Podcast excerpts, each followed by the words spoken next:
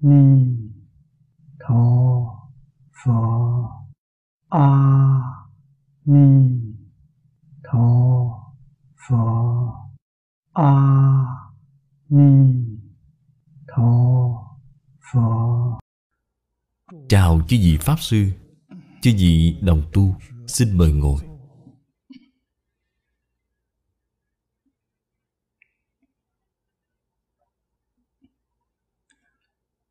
Mời xem. Tu hoa nghiêm áo chỉ. Vọng tận hoàng nguyên quán.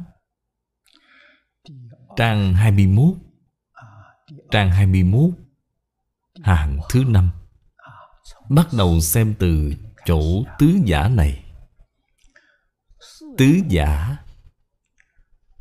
Trí thân ảnh hiện chúng duyên quán. Vị trí thể duy nhất, Năng giám chúng duyên. Duyên tướng bổn không, Trí thể chiếu tịch. Chư duyên tướng tận, Như như độc tồn.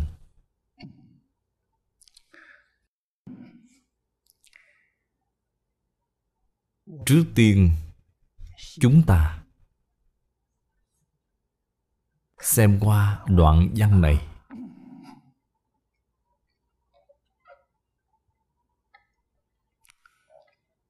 Trí thân. Nên là nói mười loại thân của phật. Phần trước, chúng ta cũng đã từng học qua. Đây là trí huệ bát nhã tự tánh khởi dụng. Phật giúp đỡ chúng sanh trong mười pháp giới. Điều quan trọng nhất chính là trí huệ. Sở dĩ chúng sanh trong mười pháp giới không thể kiến tánh chính là do mê hoặc. Điều này các vị nhất định phải biết. Chúng sanh ở trong lục đạo. Tại vì sao bị khổ nạn nhiều như vậy? Cũng là do không có trí huệ, Do ngu si. Ở trong tam độc phiền não, Điều nghiêm trọng nhất chính là ngu si. Tham sân tuy là mãnh liệt, Nhưng dễ đoạn. Đại Đức xưa từng nói cho chúng ta biết Buông xả Tham dục, Sân hận Là tương đối dễ dàng. Nhưng ngu si thì khó rồi. Đoạn ngu si thì giống như ngó sen đứt còn dương tơ vậy.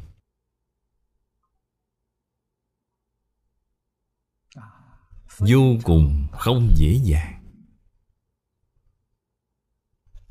Phật độ chúng sanh chúng ta biết nguyên lý, Nguyên tắc chung Của các ngài Là giúp chúng sanh phá mê, Khai ngộ Khổ từ đâu mà có, Khổ từ mê hoặc mà ra. Mê hoặc rồi, Họ sẽ vọng động. Vọng động tạo nghiệp. Nếu như họ có thể thuận theo Lời giáo huấn của Thánh Hiền, Vậy thì rất tốt. Họ tìm được cái tiêu chuẩn tốt. Dựa theo tiêu chuẩn này mà tu hành điều chỉnh lại tư tưởng, kiến giải, ngôn ngữ, hành vi sai lầm của chúng ta.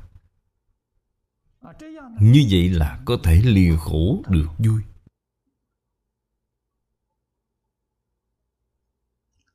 Nếu như ở trong đời này Không gặp được thiện tri thức, Không gặp được giáo huấn thánh hiện Thì vấn đề đó sẽ nghiêm trọng. Họ sẽ tạo tội nghiệp rất nặng. Quả báo mà tội nghiệp chiêu cảm được Là quả khổ tam đồ. Thọ báo trong nhân gian Gọi là hoa báo. Quả báo ở tam đồ Vô cùng đáng sợ. Khổ lạc là quả. Mê ngộ là nhân. Trên quả thì không có cách gì sửa được. Sửa là sửa từ đâu? Sửa là sửa từ trên nhân. Ta muốn lìa khổ. Vì thì ta nhất định phải đoạn hoặc, Phải phá mê. Ta muốn được vui, Vì thì nhất định phải khai trí huệ. Trí huệ không khai mở Thì vĩnh viễn không cách gì được vui. Chư Phật Bồ Tát dạy học Không có gì khác, Chính là giúp đỡ chúng sanh Lìa khổ được vui. Phật Bồ Tát đem kinh nghiệm Lìa khổ được vui của bản thân họ Chỉ dạy chúng ta. Chúng ta hiểu rõ rồi. Tham khảo phương pháp của họ, Tuân theo con đường của họ. Chúng ta cũng có thể thu được hiệu quả, Lìa khổ được vui.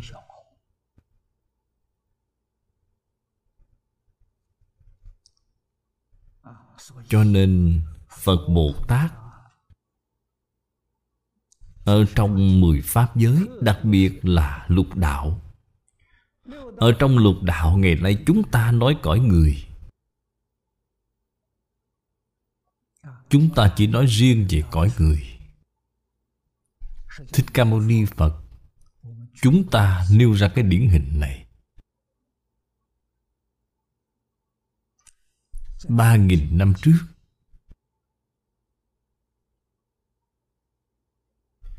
Ngài ra đời Tại Bắc Ấn Độ, Là Nepal hiện nay.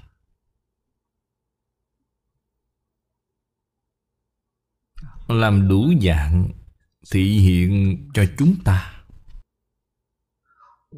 Không có cái nào không phải là trí huệ. Tám tướng thành đạo là trí thân ảnh hiện. Mười hai năm tham học. Bốn mươi chín năm giảng kinh dạy học. Là trí thân ảnh hiện. Bốn chữ này hay vô cùng. Bốn chữ này là chân tướng sự thật.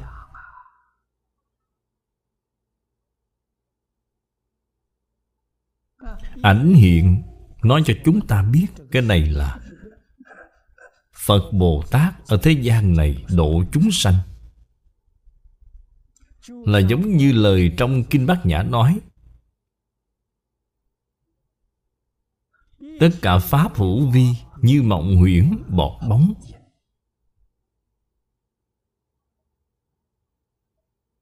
Ý nghĩa này là gì? Sự có hay không có Lý không có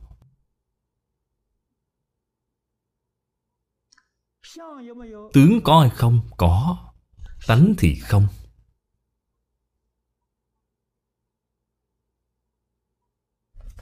Trí là thuộc về tánh đức, Là trí huệ bát nhã, Đức năng vốn có trong tự tánh. Tướng hảo là thân Thân là hiện tượng vật chất. Cây trí đó không phải là vật chất. Trí là năng lượng, Là thông tin, Là trong tự tánh. Vốn dĩ đầy đủ. Thân là hiện tượng vật chất, Cũng là trong tự tánh. Vốn dĩ đầy đủ. Trí là ảnh hiện, Thân cũng là ảnh hiện.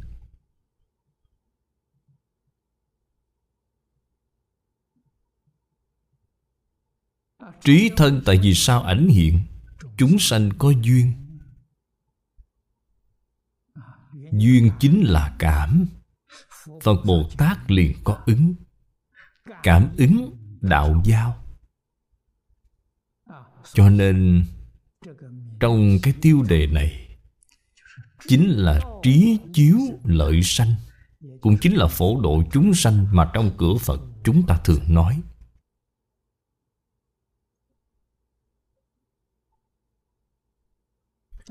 Chúng ta đây nói là sự nghiệp của Phật Bồ Tát.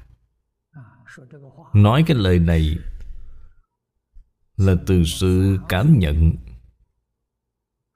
Trong ý nghĩ Của Phạm Phu chúng ta. Trí thân ảnh hiện, Đây là nói chư Phật Bồ Tát. Các ngài nhất định sẽ hiện thân. Chúng sanh có cảm, Đặc biệt là trong lúc khổ nạn có cảm. Trong lúc vui mừng cũng có cảm. Họ thị hiện ở trên trời Thì thiên nhân vui mừng. Tại vì sao? Cũng cần thị hiện như vậy. Vì vui mừng dễ mê Dễ mê hoặc.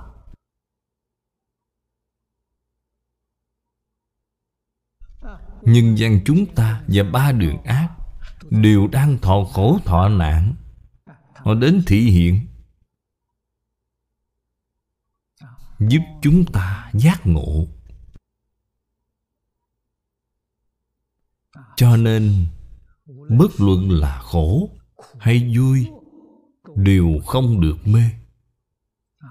Khổ vui không phải là thật, Không phải là thật vì sao bạn lại khổ như vậy? Bởi vì bạn mê rồi. Mê rồi liền có thọ.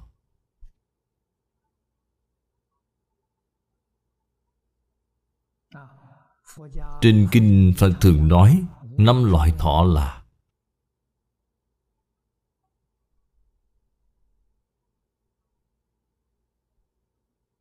Khổ lạc ưu hỷ xã Thân có khổ lạc. Tâm có ưu hỷ. Khi thân chúng ta không có cảm giác thấy có khổ lạc, tâm cũng không có ưu hỷ. Trạng thái này gọi là xả. Xả là cảnh giới rất tốt. Vấn đề ở chỗ nào bạn duy trì không dài? Thời gian bạn xả rất ngắn. Tiếp theo đó lại khởi khổ lạc ưu hỷ rồi. Nếu như bạn vĩnh viễn trụ ở thọ xã Thân vĩnh viễn không có khổ lạc, Tâm vĩnh viễn không có ưu hỷ, Đó gọi là gì? Đó là bạn đắc thiền định.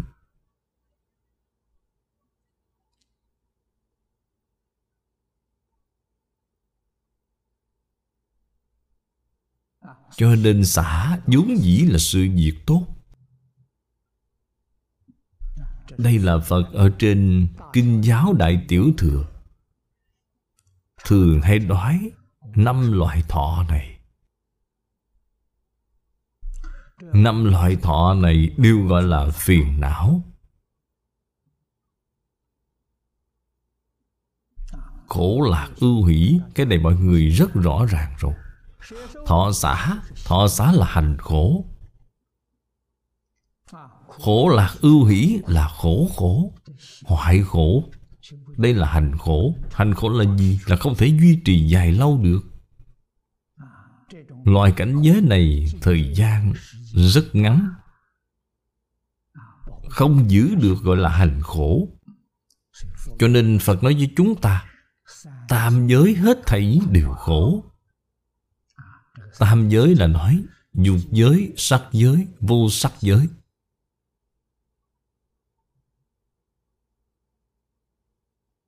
Dục giới ba loại khổ đều có. Khổ khổ, hoại khổ, hành khổ. Vô sắc giới Có định công. Hay nói cách khác Họ có thể duy trì được thọ xã có thể duy trì được một khoảng thời gian tương đối dài. Chính là lúc họ đang nhập định.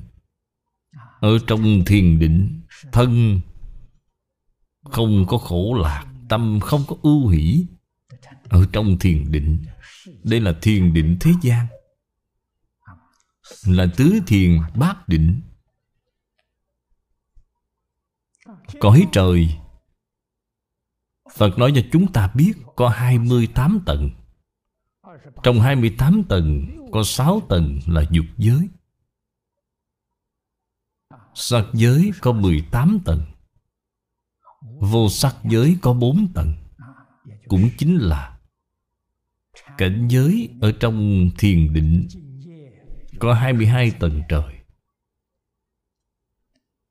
Sắc giới và vô sắc giới. Ở trong đó toàn là thọ xã Hết thời gian rồi, Thì phiền não vẫn cứ khởi hiện hành. Khổ lạc ưu hỷ vẫn cứ khởi hiện hành. Cho nên nó không phải là thật. Tuy Tầng trời cao nhất là tứ không thiên. Tuổi thọ là tám dạng đại kiếp. Thời gian tám dạng đại kiếp này là đủ dài rồi. Một cái đại kiếp, Tức là cái hành tinh này. Cái tinh hệ này của chúng ta Giống như hệ mặt trời vậy. Cái tinh hệ này thành trụ hoại không một lần, Gọi là một đại kiếp. Thì nói cách khác, Tám dạng đại kiếp Là cái thế giới này của chúng ta Thành trụ hoại không tám dạng lần. Các vị phải biết, Thế giới sẽ bị hoại.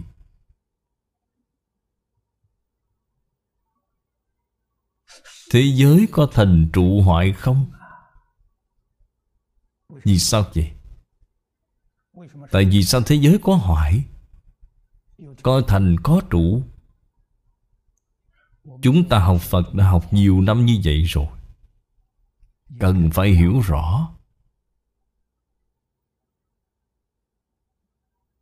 Thế giới cũng không phải là thật Hoàng Nguyên Quán chẳng phải đã nói rất rõ ràng sao? Thế giới từ đâu mà có? Là do bản thân chúng ta, một niệm bất giác, mà xuất hiện ra cái thế giới này. Bắt đầu từ đây, ta xuất hiện rồi. Thế giới xuất hiện rồi.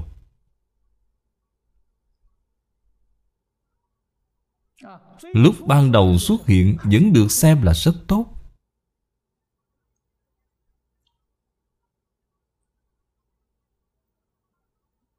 Là bản thể của tự tánh. Phần trước hoàng nguyên quán của chúng ta nói, thể tự tánh thanh tịnh tròn sáng. Thể này hình dạng như thế nào? Thế này chính là tịnh độ tông chúng ta gọi là thường tịch quan tịnh độ. Ở trong thường tịch quan không có hiện tượng vật chất, cũng không có hiện tượng tinh thần. Dùng cách nói hiện nay để nói, hiện nay nói sự hình thành của toàn bộ vũ trụ là do ba thứ. Vật chất, năng lượng, thông tin. Đây là nhà khoa học hiện nay nói. Ở trong thường tịch quan có năng lượng. Không có hiện tượng vật chất, Cũng không có hiện tượng tinh thần. Người ngày nay gọi là thông tin. Không có. Thế nhưng, Một niệm bất giác này đây là nói khởi tâm động niệm. Đây là Sống cực kỳ vi tế. Nhà khoa học hiện nay cũng có người phát hiện, Vũ trụ không có gì khác Chỉ là sống. Tại vì sao thập pháp giới y chánh trang nghiêm không như nhau? Do tần số sóng này khác nhau. Cách nói này cũng có thể nói trôi chảy được. Quả thật sự là từng số không giống nhau.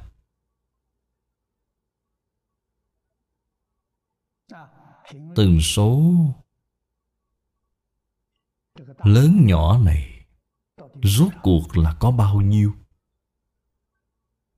Có thể nói là Vô lượng, vô biên, vô số. Không có cái gì Mà không phải là do sống Biến hiện ra.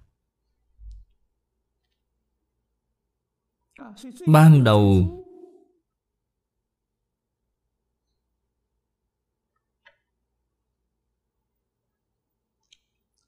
Chỉ có Cái hiện tượng vô minh này. Cái hiện tượng này biến hiện ra thế giới gì? Thực báo trang nghiêm độ Của chư Phật Như Lai. Tất cả đại chúng Ở trong đây.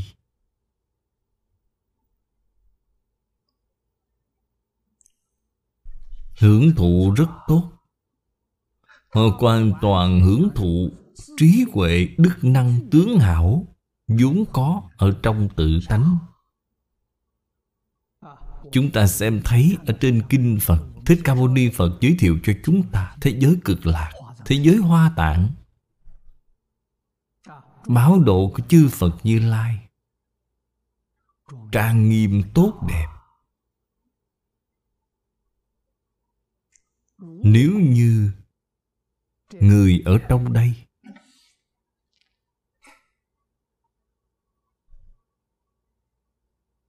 ở trên vọng niệm, lại thêm cái vọng niệm nữa, thêm cái gì? Thêm cái phân biệt. Tầm phân biệt vừa khởi, thì không còn thấy cõi thực báo nữa. Cõi thực báo cũng không phải là thật. Nếu thật sao lại không thấy? Vậy là không thấy rồi. Biến rồi. Nói không thấy là nó biến chất rồi.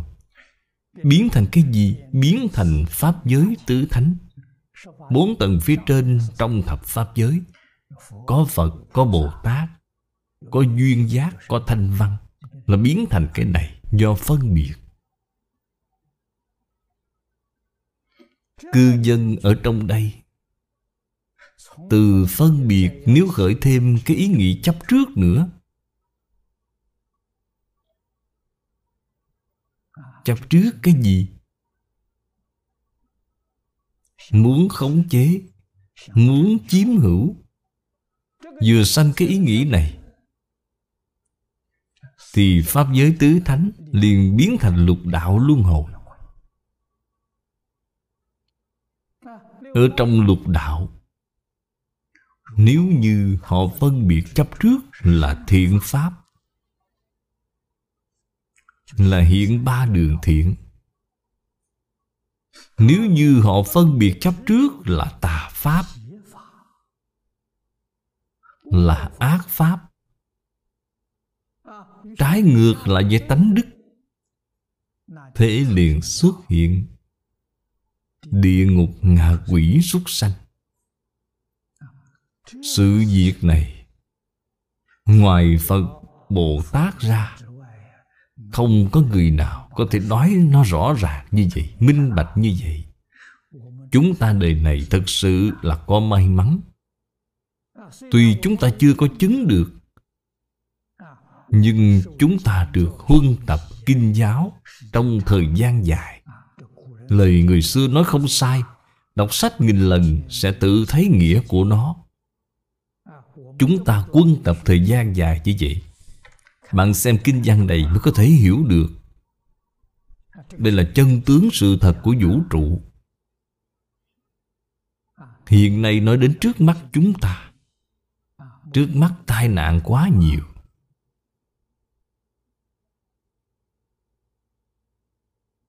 Hết lớp này đến lớp khác. Năm 88 Trận lũ lụt chúng ta Vừa mới trải qua. Trận lũ lụt này rất đáng sợ.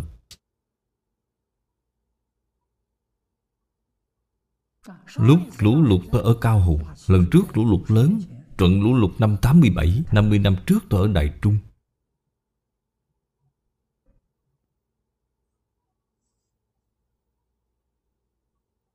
Như vậy có phải là sao cái tai nạn này sẽ không còn, phải không?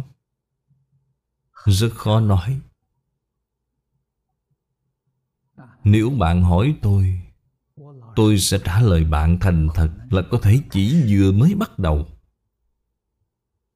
Sau này e rằng sẽ còn có tai nạn lớn. Làm sao tôi biết? Tôi xin thưa với bạn, Tôi không biết. Tôi không có thần thông. Tôi dựa vào cái gì mà nói như vậy? Tôi quan sát Thế đạo nhân tâm của chúng ta. Bởi vì tôi hiểu được đạo lý này. Tai nạn là do Nghiệp bất thiện Của chúng sanh chiêu cảm nên. Chúng ta gặp phải cái tai nạn này. Hãy thử xem Đại chúng chúng ta. Việc họ nghĩ là gì? Việc họ nhớ là gì? Lời họ nói là gì? Việc họ làm là gì? Sẽ hiểu rõ ngay. Nếu như lần tai nạn này Thực sự khiến cho chúng ta cảnh giác được, Chúng ta phải đoạn tất cả ác, Tu tất cả thiện. Tiêu chuẩn của thiện ác là gì? Chúng ta chưa có kiến tánh. Cái gì tương ưng với tánh đức? Đây chính là thiện, Cái gì trái lại tánh đức là bất thiện. Đây là chưa kiến tánh. Có người kiến tánh. Thích Ca Mâu Ni Phật kiến tánh. Thích Ca Mâu Ni Phật nói cho chúng ta biết, Cái gì là thiện? Không sát sanh, Không trộm cắp, không tà hạnh, không nói dối, không nói đôi lời không nói lời ác khẩu, không nói lời thiêu dệt, không tham, không sân, không si. Đây là tánh đức. Trong tự tánh vốn dĩ là như vậy. Nếu như bạn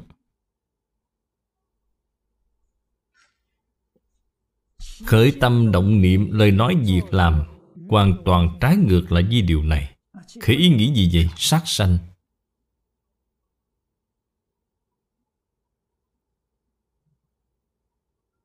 Trộm cắp Tà hạnh. Nói dối, Nói đôi lời, Nói đâm thọc thị phi. Nói theo dệt Nói lời ngon ngọt. Lừa gạt chúng sanh. Nói ác khẩu là nói lời rất khó nghe. Tham sân si. Thế thì cái vấn đề này sẽ nghiêm trọng rồi. Thập ác này nếu không biết tiết chế, Thì tai nạn sẽ đến ngay.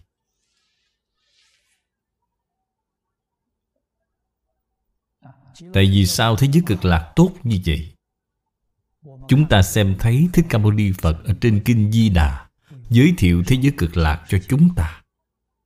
Nói cho chúng ta biết, cư dân ở nơi đó đều là các bậc thượng thiện hội tụ về một nơi. Bạn xem họ thập thiện hết thảy đều làm được rồi. Không những hết thảy đều làm được, mà là thượng thiện.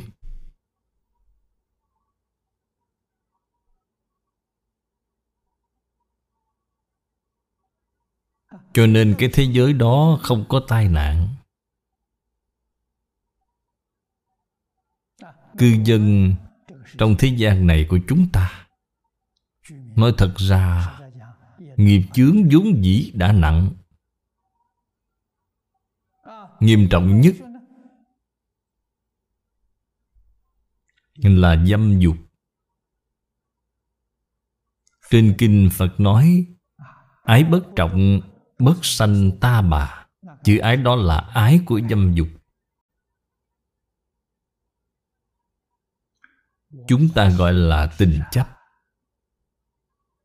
Cái tình chấp này là nhân tố đứng đầu, Khiến bạn sanh vào cõi người Của thế giới ta bà.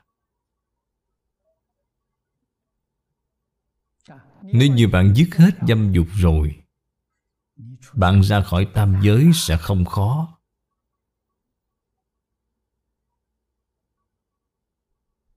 Đây không phải là sự việc tốt. Người xưa chúng ta có hai câu nói rất hay. Dạng ác dâm đứng đầu, Trăm thiện hiếu trước tiên Hai câu nói này của người xưa Có đạo lý rất sâu xa Chúng ta được mấy người có thể thể hội được chứ?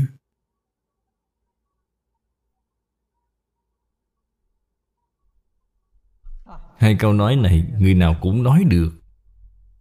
Được mấy người có thể nhận ra được ý nghĩa của hai câu nói này?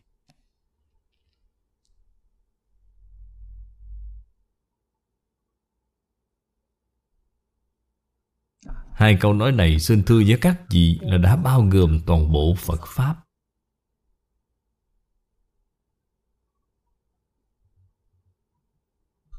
Dâm là đứng đầu dạng ác, Đây chính là gốc của lục đạo luân hồi. Dạng thiện là hiếu đứng đầu, Đó là gốc thành Phật của phạm phu.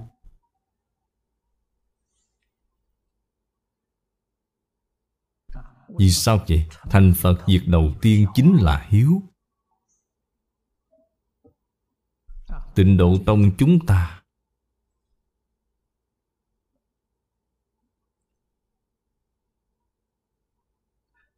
Tu hành chứng quả Chính là đương theo Tịnh nghiệp tam phước.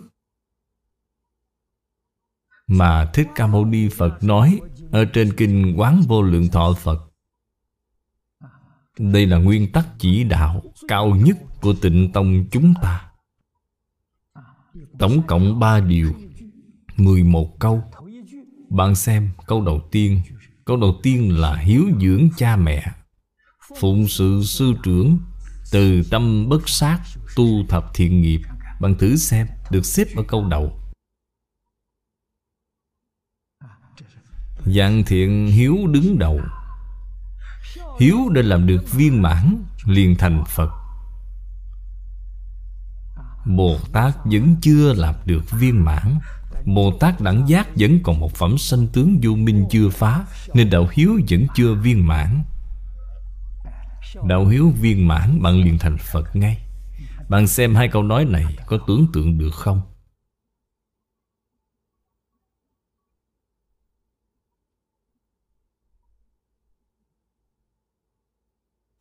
Người bất hiếu với cha mẹ song thân Có thể học Phật không? Không thể Không có đạo lý này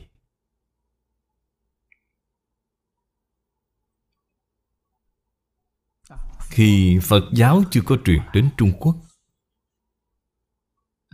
Chúng ta biết Phật giáo truyền đến Trung Quốc mới 2.000 năm. Năm 67 sau công nguyên, Hán Minh Đế, Phái đặc sứ Đến Tây Dực để mà lễ thỉnh. Cho nên phật giáo đến trung quốc là do đế dương trung quốc phái đặc sứ mời về. Hai vị pháp sư đến trung quốc là ma đằng và trúc pháp lan. Hai vị pháp sư này đến trung quốc. Hoàng đế bái họ làm quốc sư. Bạn xem tôn trọng biết bao. Hiếu thân tôn sư, Ai làm đại biểu Hán Minh Đế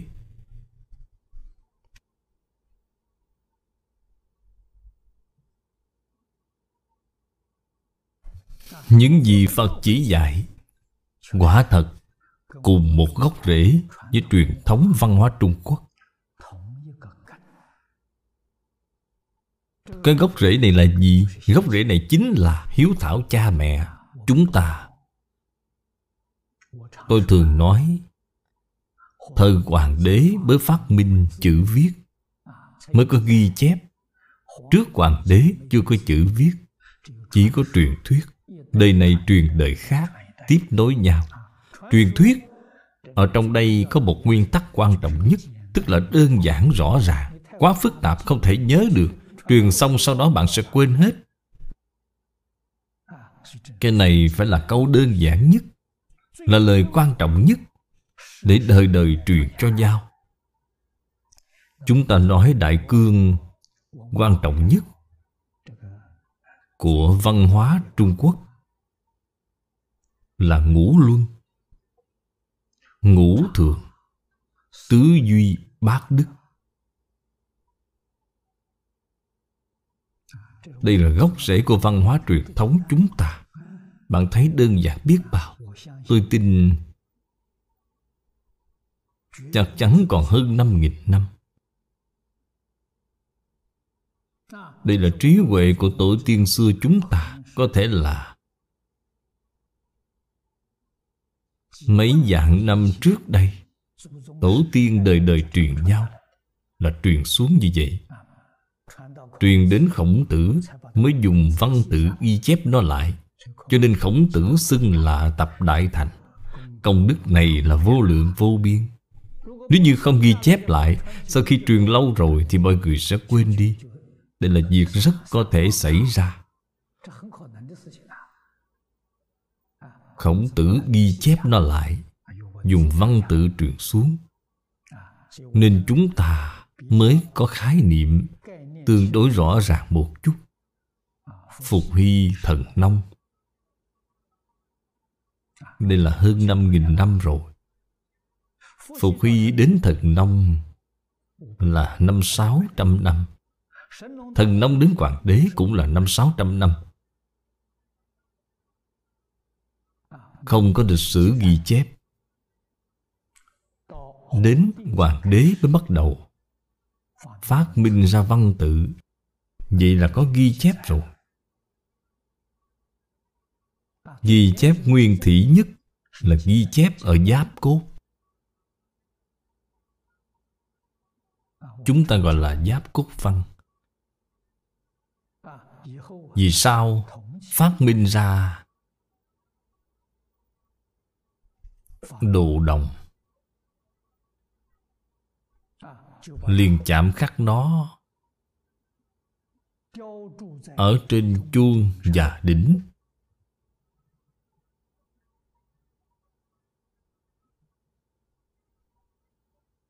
Cũng chính là những đồ dùng trong nhà, trong đời sống gia đình chúng ta.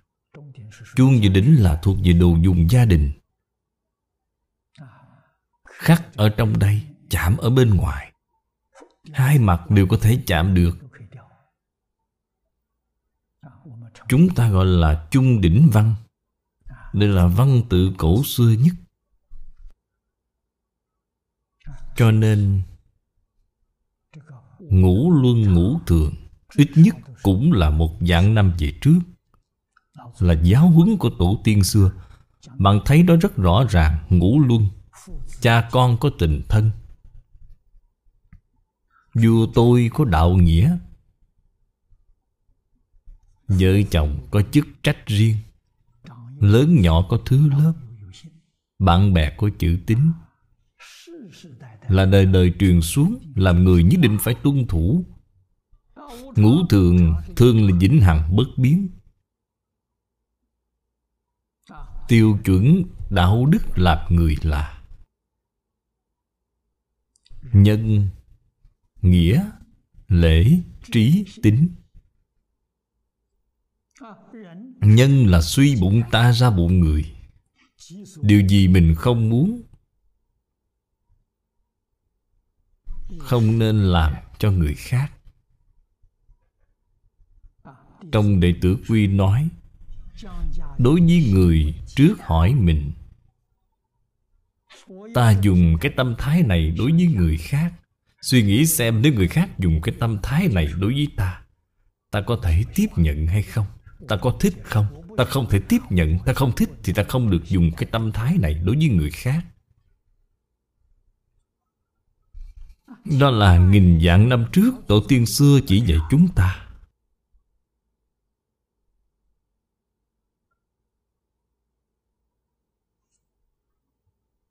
Làm cha mẹ, Đối với con cái phải tự ái. Đây là tánh đức, Là tự nhiên. Là con cái đối với cha mẹ phải hiếu thảo. Phụ từ tử hiếu.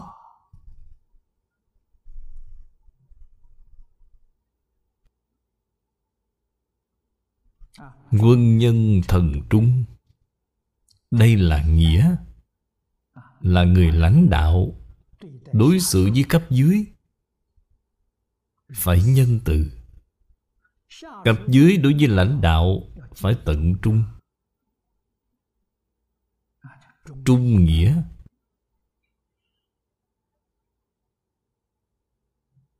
Phu phụ hữu biệt. Vợ chồng thời trước đây không giống như hiện nay. Hiện nay yêu đương rồi kết hôn. Thời trước đây không có cái đạo lý này. Trước đây mục đích kết hôn là chỗ nào? Nối giỏi tông đường. Đó là vì cái này. Vì sự tiếp diễn của một chủng tộc. Không phải vì cái khác.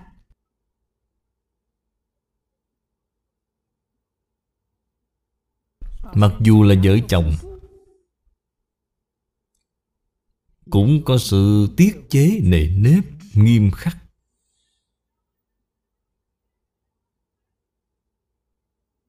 Cho nên thân tâm họ khỏe mạnh. Dân tộc này có thể sinh sôi, nảy nở mãi. Đạo lý là ở chỗ này, Không có cái nào mà trong đó Không có đạo lý rất sâu.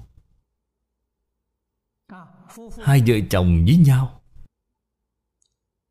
Kết hợp thành một nhà. Đây là trung tâm của một gia đình. Hai sự việc quan trọng nhất của thành lập một gia đình, Một cái là vấn đề đời sống vật chất Trong sinh hoạt gia đình. Một cái là nối dõi tông đường. Là hai việc lớn này cho nên nam chủ bên ngoài Phụ trách Đời sống kinh tế gia đình. Nữ chủ bên trong Bên trong là gì? Giúp chồng dạy con.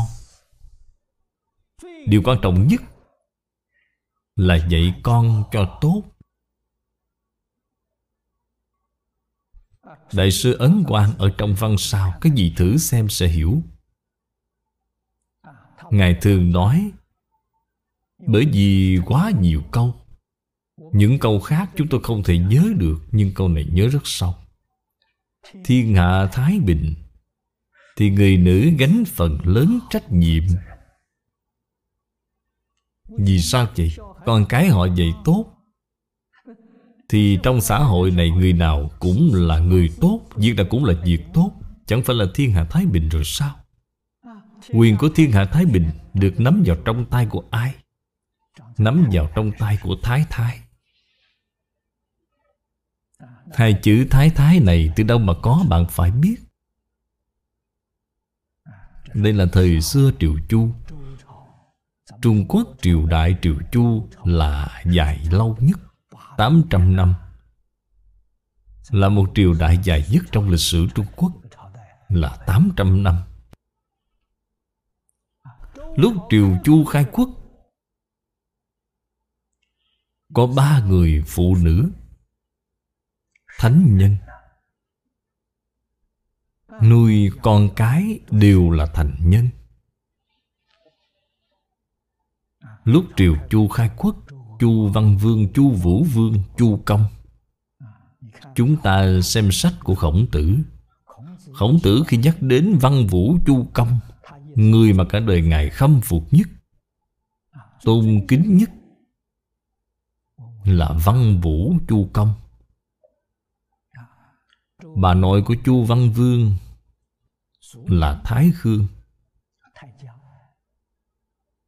Mẹ của ông là Thái Nhậm. Sinh ra ông.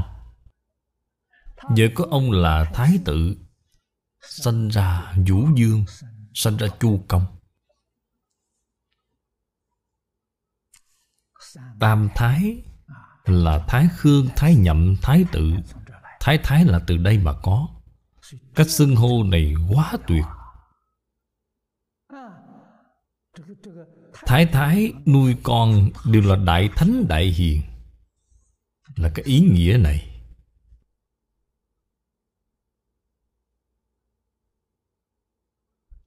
Cho nên Trung Quốc từ đó về sau Gọi vợ mình đều là Thái Thái.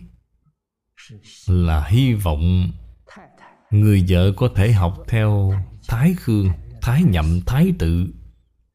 Vậy con đều là thành Văn Vương, Vũ Vương, Chu Công. Dụng ý của lời nói này là ở chỗ này. Hiện nay rất ít có người biết. Như những sự việc này Ấn Quang Đại Sư ở trong văn sao nói rất nhiều. Tôi xem thấy rất nhiều bài, Ngài đều nhắc đến điều này. Có thể thấy, Ngài thường nói, Cho nên xã hội ngày xưa Không phải là trọng nam khinh nữ.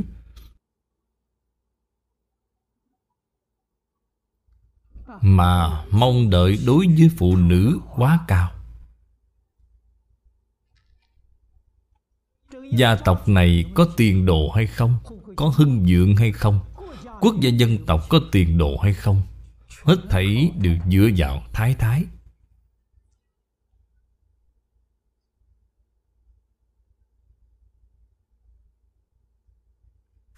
Điều này chúng ta không thể không biết. Phụ nữ hữu biệt Là mỗi người có nhiệm vụ riêng.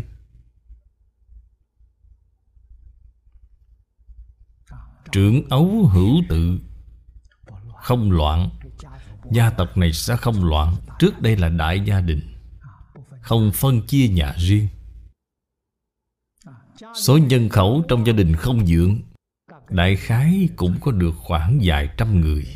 Gia đình có nhân khẩu Hưng dưỡng Thì khoảng bảy tám trăm người. Bình thường gia đình phổ thông đại khái cũng ba bốn trăm người. Bạn thấy gia đình lớn như vậy Cho nên nhà chính là một xã hội. Trung Quốc ở trong sách xưa, Các vị đọc thấy tu thân tề gia, Trị quốc bình thiên hạ. Gia đình của họ lớn như vậy, Họ có thể quản lý được, Nên họ có thể trị quốc.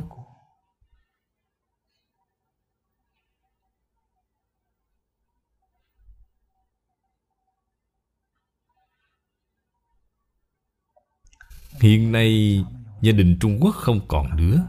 Chúng ta gọi là nhà ta người mất. Vì là khổ không thể tả. Có nhà họ sẽ có vui. Nhà là nơi đương tựa cả đời của một người. Lúc nhỏ đi học, Không sợ gia cảnh khó khăn, Không bị thất học Vì sao vậy? Họ có gia học. Tức là trường tư thục ở trong nhà trước đây.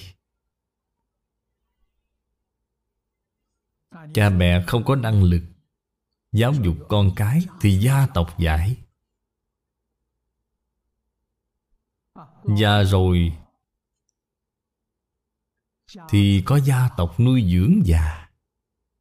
Cho nên bạn không có lo lắng, Bạn không sợ già. Lúc gì già thì hưởng phước.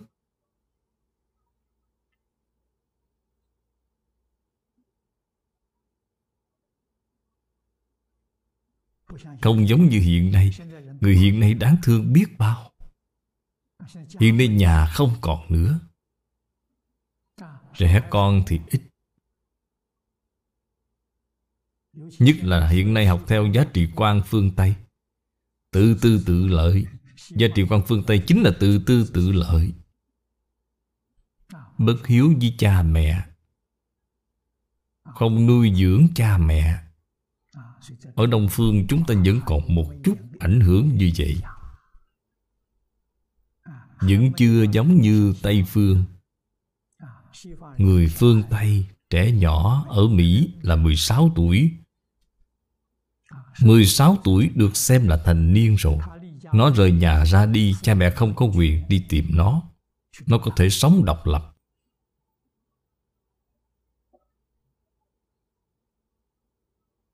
Có thể khi đi ra Là cả đời cũng không còn gặp lại nữa. Cái này rất nhiều. Cho nên người già ở Mỹ rất đáng thương.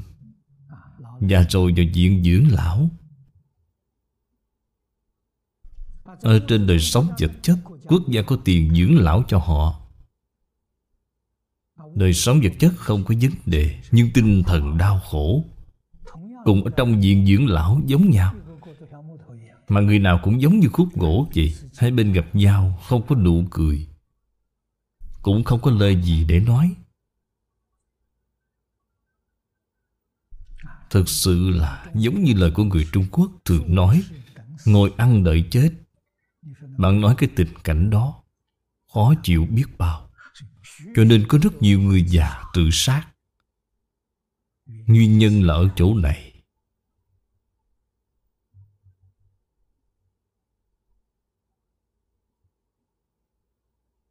Cho nên hiện nay rất nhiều vấn đề xã hội bùng phát ra. Ở Trung Quốc xưa nay chưa từng có vấn đề này. Nhờ đại gia đình. Đại gia đình rất hay. Mấy trăm người ở cùng nhau. Ngủ đại đồng đường mà. Bạn xem con cái, Cháu trai, cháu gái của bạn. Con của những người này Biết bao nhiêu. Cho nên họ có niềm vui của gia đình sau khi họ già rồi Thật sự có niềm vui của gia đình. Bạn nhìn thấy đời sau Đời sau nữa, Thấy bao nhiêu người. Trong cái gia tộc này, Gia tộc của chúng ta, Mới thật ra, Lúc chiến tranh Trung Nhật, Là đã đánh mất đi gia tộc của chúng ta rồi. Từ khi kháng chiến vẫn còn, Đời sống ở nông thôn, Gia đình chúng tôi nghèo mà trong sạch. Mưu sinh rất khó khăn, Cho nên cha tôi Dắt mẹ tôi và tôi. Lúc đó chỉ có một mình tôi, Ba người nương tựa vào chị của cha tôi, Tức là cô của tôi. Gia đình cô ở trong một gia tộc lớn. Gia tộc này của họ Có 10 anh em, Không có chia nhà riêng. Cho nên tôi có từng thấy đại gia đình rồi, Giống như cảnh tượng trong Hồng Lâu Mộng viết vậy. Nhưng Nó không có hưng dượng như thế. Thời đó, Cái đại gia đình này của họ Đại khái có khoảng gần một hai trăm người Là đã rất suy rồi. Cả cái làng này Là người một nhà, Là một làng.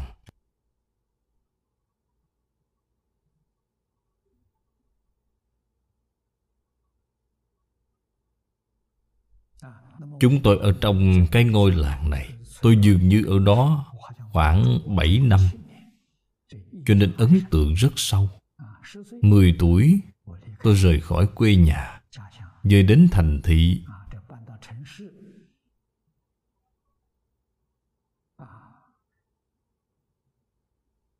Sau khi kháng chiến thắng lợi, Trở về quê nhà thăm lại. Thấy không còn nữa, Người đều ly tán hết rồi, Nhà cửa cũng không còn. Điều này để lại cho tôi ấn tượng rất sâu. Tôi cảm thấy 8 năm chiến tranh Trung Nhật của chúng ta tổn thất lớn nhất của đất nước chính là diệt mất gia tộc rồi. Cái tổn thất này quá lớn. Đất nước chúng ta năm nghìn năm nay quốc gia xã hội ổn định dài lâu. Nói thật ra là nguyên nhân gì? Là sự cống hiến của gia tộc. Mỗi một gia tộc đều dạy con em, con cháu của mình tốt. Nó biết lễ phép. Đệ tử quy chính là gia quy của gia đình.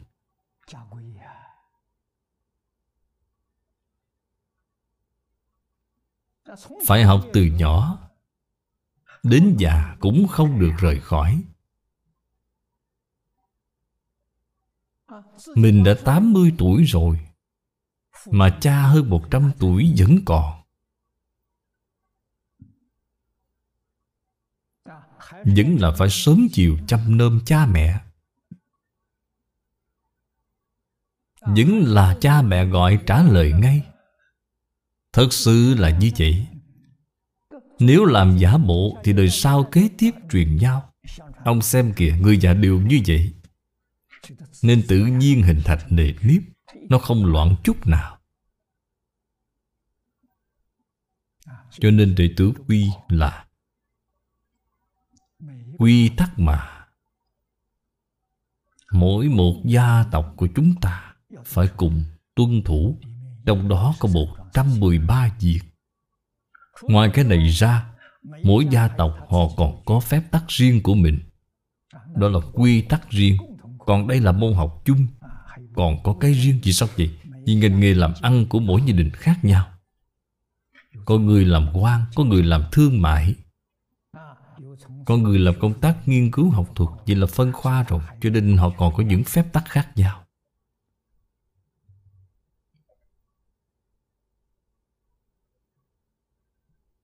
Ở nông thôn thông thường là người làm nông nhiều.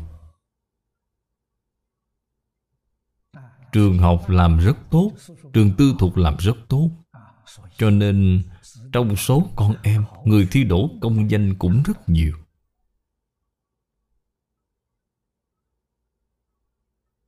Đây là gia đình trước đây. Cho nên gia đình rất là quan trọng.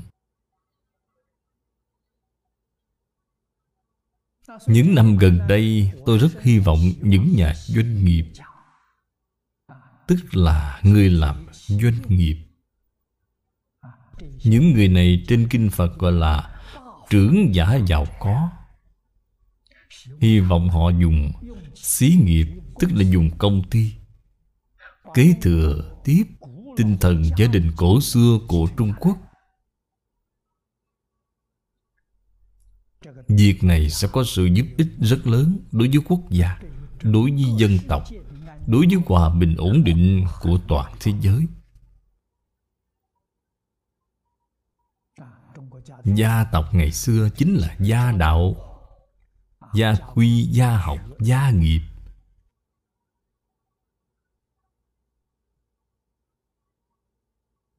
Hy vọng nhà doanh nghiệp có thể giác ngộ có thể học tập văn hóa truyền thống, đem tinh thần truyền thống tốt đẹp của gia đình ngày xưa.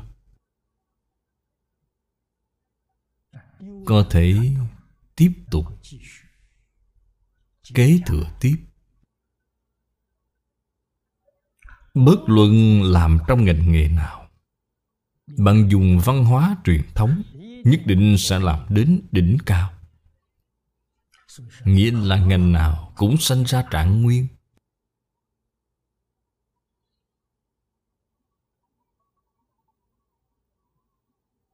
Ngành nghề khác nhau.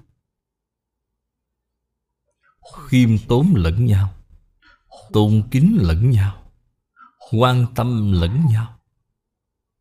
Chăm sóc lẫn nhau. Hỗ trợ hợp tác.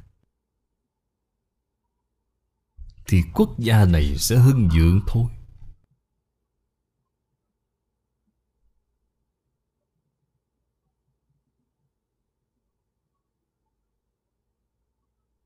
Tôi có những cách nghĩ này.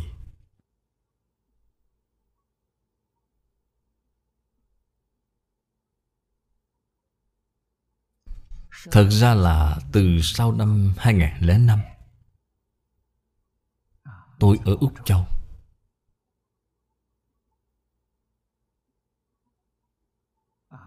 Đại diện cho Đại học Úc Châu, đi tham dự hội nghị hòa bình Liên Hiệp Quốc. Cảm nhận được rất sâu việc hiện nay xã hội xung đột quá nhiều. Làm sao hóa giải xung đột này đây? Thế giới này làm thế nào khôi phục về hòa bình ổn định? Thì nhân loại mới có đời sống hạnh phúc, Mỹ mãn.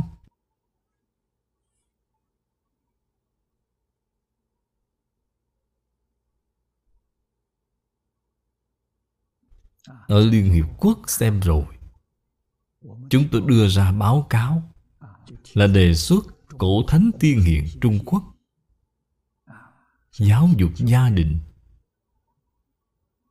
Giáo dục xã hội, Giáo dục tôn giáo, Tạo nên tác dụng rất lớn, Cung cấp cho bạn bè Tham dự hội nghị làm tham khảo.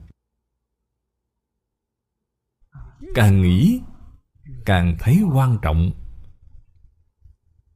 Quay trở lại thử xem đoàn thể Phật giáo chúng ta, Bất luận là đoàn thể xuất gia hay đoàn thể tại gia có quá nhiều vấn đề rồi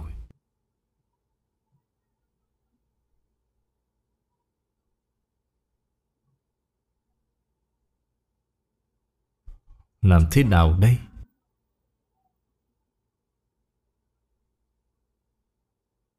Chúng ta ngày nay vấn đề sanh ra ở đâu? Sanh ra ở chỗ đánh mất gia đình rồi Đánh mất gia đình thì sẽ biến thành không có nề nếp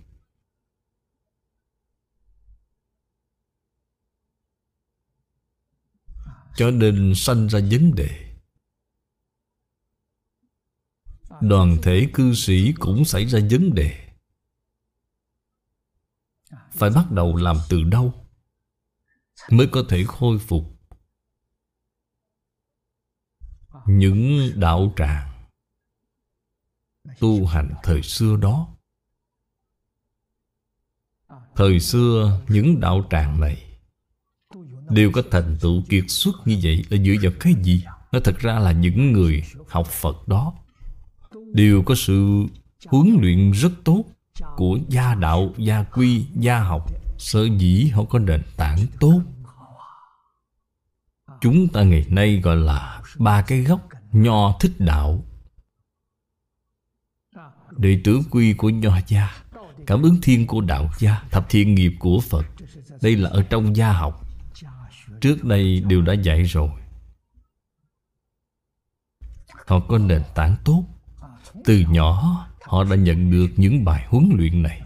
Cho nên sau này học Phật, Tại gia học Phật là cao sĩ, Cư sĩ, Xuất gia là cao tăng.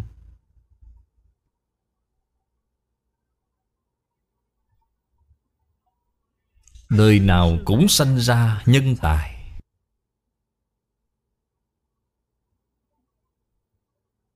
Hiện nay ít rồi, Hiếm có rồi. Nguyên nhân chính Là do chúng ta đã lơ là nền tảng, Giáo dục nền tảng. Trung Quốc trước đây, Giáo dục nền tảng là bắt đầu từ lúc mang thai. Thai giáo. Trẻ con vừa chào đời, Thì cha mẹ anh em chị em thân thuộc. Người nhà của họ Đều phải làm tấm gương tốt nhất Cho trẻ nhỏ thấy Tức là trước mặt trẻ nhỏ. Nói năng hành vi cử chỉ Đều phải đoan trang Phải giữ lễ. Để cho trẻ nhỏ những gì mà nó nhìn thấy, nghe thấy, tiếp xúc được từ nhỏ Toàn là tích cực, không có tiêu cực. Đây gọi là thiếu nhi dưỡng chánh. Chúng ta không có cái nền tảng này Cho nên học, học rất vất vả.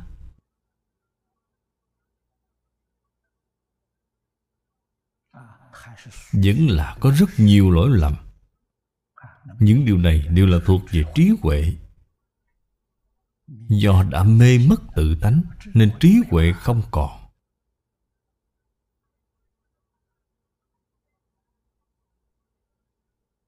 Cho nên hiện nay, chúng ta kêu gọi đặc biệt là mấy năm nay,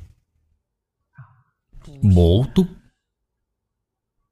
Nhanh chóng bổ túc là những gì đã mất đi. Bổ túc cái gì để tử quy? Bổ túc cảm ứng thiên, Bổ túc thập thiện nghiệp. Nếu như có cái nền tảng này Thì học Phật sẽ không có vấn đề. Bạn thấy tịnh nghiệp tam phước Đây là cương lĩnh chỉ đạo chung của chúng ta. Nó có ba điều. Điều thứ nhất là giáo dục nền tảng. Chính là cơ sở Hiếu dưỡng cha mẹ, Phụng sự thầy tổ Là đệ tử quy.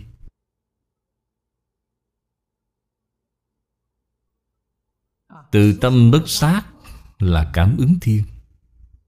Phía sau là tu thập thiện nghiệp. Đây là ba gốc rễ của nho thích đạo.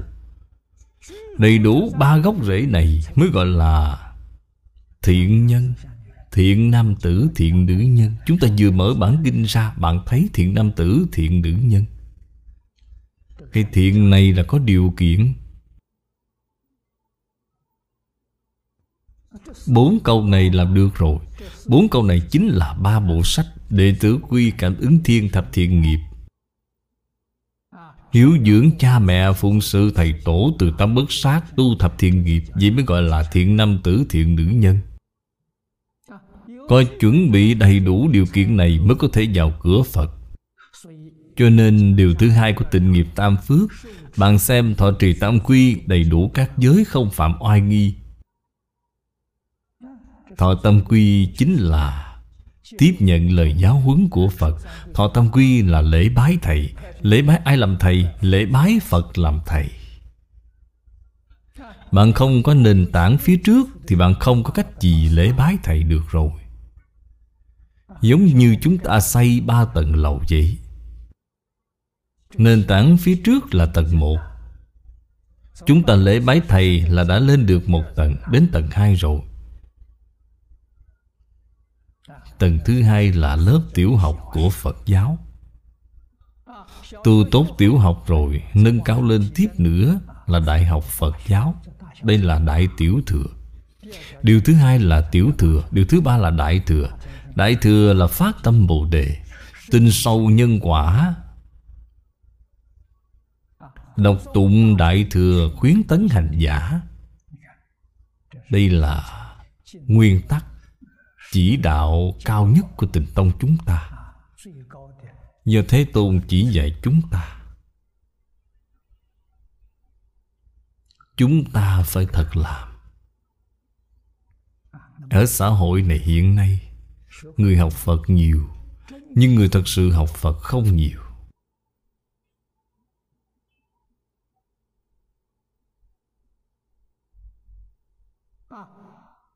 Người mê tín nhiều, Người giác ngộ ít. Vì sao vậy? Phật Pháp. Lúc tôi vừa mới tiếp xúc, Tôi theo học với Đại sư Chương Gia Ba năm.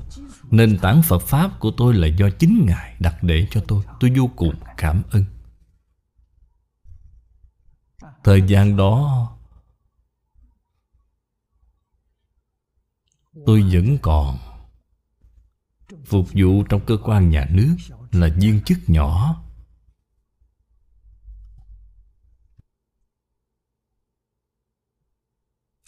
Cho nên lúc tôi gần gũi Đại sư Chương Gia, Ngay cả gọi là cư sĩ cũng chưa xứng. Vì tôi chưa có thọ qua tam quy ngũ giới, Tôi theo học với Ngài gần một năm. Vẫn là do người khác khuyên tôi. Anh cần phải quy y. Người khác muốn gần gũi đại sư chương gia, Đều không có cái duyên phận này. Anh thường hay gần gũi với Ngài, Sao anh không lễ bái Thầy? Cho nên tôi mới chính thức Thỉnh Ngài Truyền thọ tam quy ngũ giới cho tôi. Thầy cũng rất quan hỷ. Thầy nói với tôi, Phật giáo Trọng thực chất chứ không trọng hình thức. Lời nói này là đặc biệt, Nói với tôi trong lúc thọ ngũ giới Không trọng hình thức, Phải trọng thực chất Cái ý này là nói lên điều gì? Truyền thọ tam quy ngũ giới là hình thức Sau khi truyền rồi, bạn có thể làm được không? Bạn không làm được chẳng phải là giả sao? Cho nên Thầy nói với tôi, Ngũ giới, Bạn làm được một điều. Thì giới điều này, Bạn thật sự thọ trì. Bạn đạt được rồi. Cho nên đắc giới. Bạn làm được hai điều, Thì bạn đạt được hai điều. Đó là mới học. Chỉ có nói đến ngũ giới. Thọ rồi mà không làm được, Đó là giả. Nói với tôi là trọng thực chất, Không trọng hình thức. Nói lời này rất nặng. Dứt khoát không được ở trên hình thức. Nghĩ tôi đi thọ giới rồi tôi là Bồ Tát. Thọ giới Bồ Tát rồi là Bồ Tát. Ngay cả tâm Bồ Đề bạn còn không có, Vậy bạn là Bồ Tát gì chứ? Thọ tâm quy ngũ giới rồi, Ta là đệ tử Phật. Nếu bạn làm không được Là bạn mất tư cách người của Phật rồi. Bạn không làm được, Không làm được là Bạn đã phá hoại hình tượng của Phật giáo rồi. Cái tội này rất nặng. Hầu hết mọi người không nói điều này. Nói sợ có tội với người ta.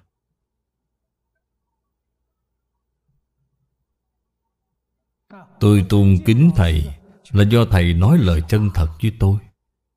Thầy không dối tôi. Chỉ dạy tôi đều là rất thực tế. Bạn xem, chúng tôi học Phật. Thầy dạy tôi xem đầu tiên là truyện Thích Ca Mâu Ni Phật. Bạn cần phải nhận thức được Thích Ca Mâu Ni Phật. Thích Ca Mâu Ni Phật là người như thế nào? Nếu muốn học tập theo Thích Ca Mâu Ni Phật, Cả đời Thích Ca Mâu Ni Phật ham học.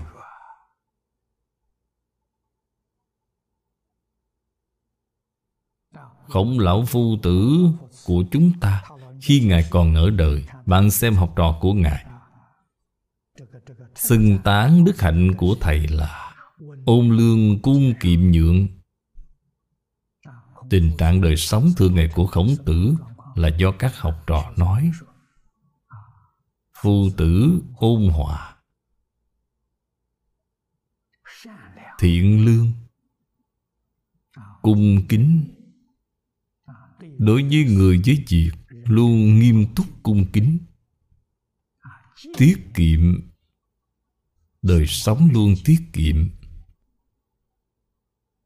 Nhường nhịn. Xưa nay chưa từng tranh chấp với bất kỳ người nào. Đều là nhường. Ở trong cái nhường này Có nhường nhịn, Có khiêm nhường, Có lễ nhường. Chúng ta thử xem Thích Công Ni Phật cũng như vậy.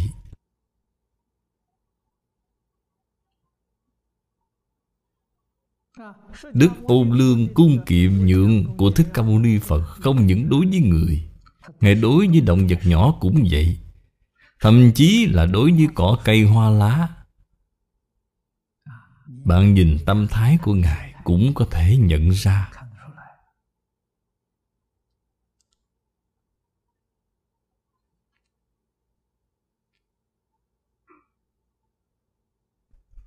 Cả một đời làm công tác dạy học. Vậy là Bồ Tát Cứu khổ, cứu nạn dựa vào cái gì? Là giáo dục. Khổ nạn từ đâu mà có? Khổ nạn từ mê hoặc điên đảo mà có. Tư tưởng sai lầm Kiến giải sai lầm Nói năng sai lầm Hành động sai lầm đã tạo thành Cái tai nạn này. Tiến sĩ Giang Bổn Nhật Bản. Ông làm thí nghiệm nước. Nước là khoáng vật. Hôm nay tôi có mang theo mấy tấm hình. Bạn xem cái hoa văn này. Cái hoa văn này Là ông để cho nước xem. Cảm ơn. Là viết hai chữ cảm ơn Để cho nước xem. Sau đó đem nước này Để vào trong tủ đông. Làm lạnh Dưới 5 độ C. Nó sẽ đóng băng. Sau đó lấy cái này ra, Đặt vào trong kính hiển vi để xem. Xem đó kết tinh bông tuyết. Bạn xem là đẹp như thế này, Là cảm ơn. Cho bạn xem tiếp một tấm khác.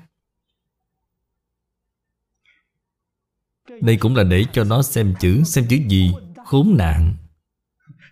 Bạn thấy khốn nạn liền biến thành cái hình dạng này. Cảm ơn thì biến thành cái hình dạng này. Đây là chứng minh nước biết nhìn. Biết nghe, Nó nghe âm nhạc, Biết nghe. Hiểu được ý của con người. Nếu như chúng ta biết sự việc là như thế này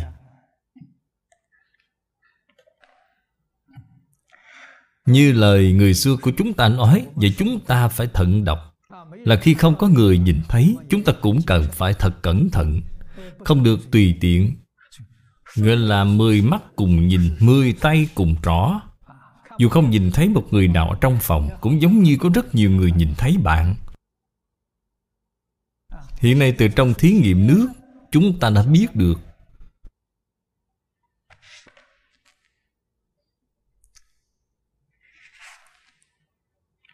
Toàn bộ tất cả vật chất, khoáng vật Ở trong phòng chúng ta, Nó đều biết nghe, đều biết nhìn. Hết thể đều nhìn thấy chúng ta.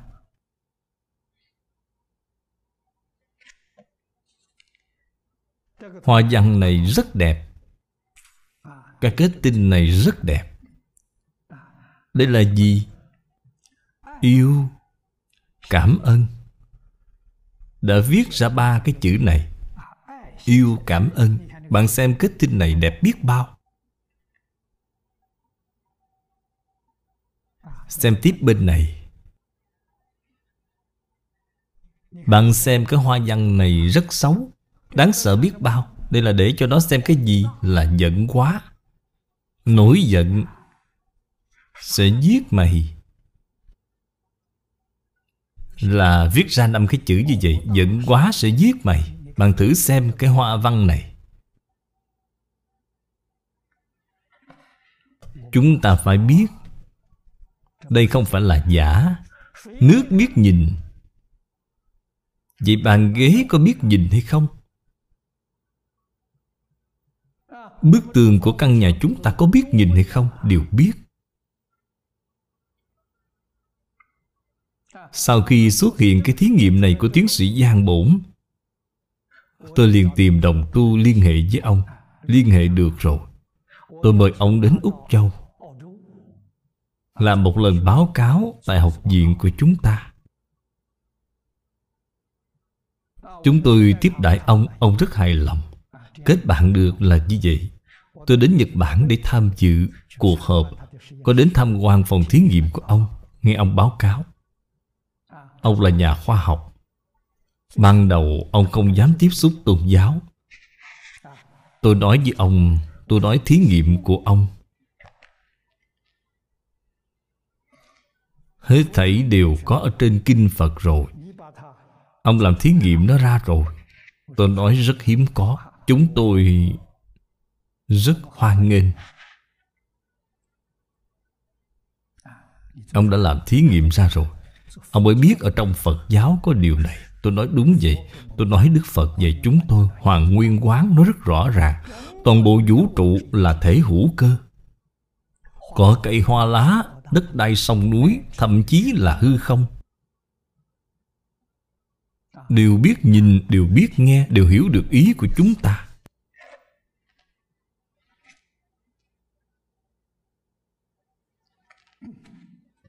Cái hoa văn này Hồ Tỳ Bà của Nhật Bản. Hồ Tỳ Bà rất nổi tiếng, rất rộng Giống như là cái biển vậy. Có cái dịnh Hồ Tỳ Bà có một cái dịnh nhỏ Nước ở trong cái dịnh này Rất dơ bẩn, rất hôi thối. Là nước tù động không chảy.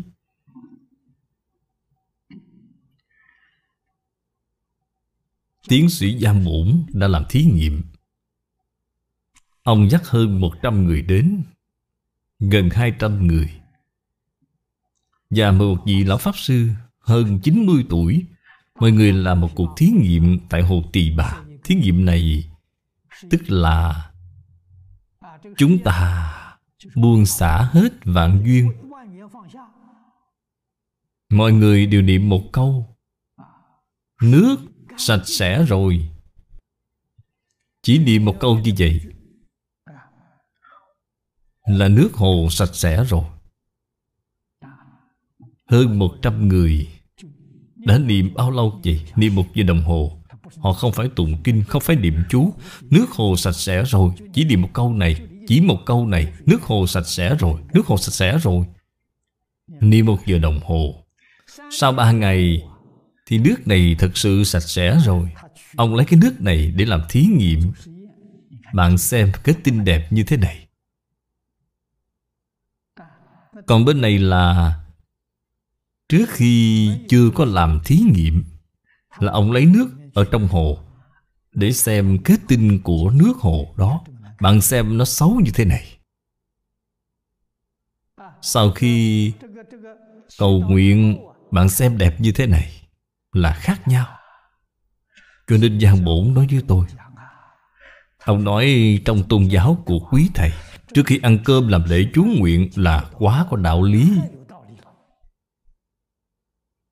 Ông làm cầu nguyện nước liền biến thành hình dạng thế này. Bạn xem giống dĩ cái này là rất xấu. Hiệu quả lập tức liền nhận ra ngay giống dĩ rất là xấu.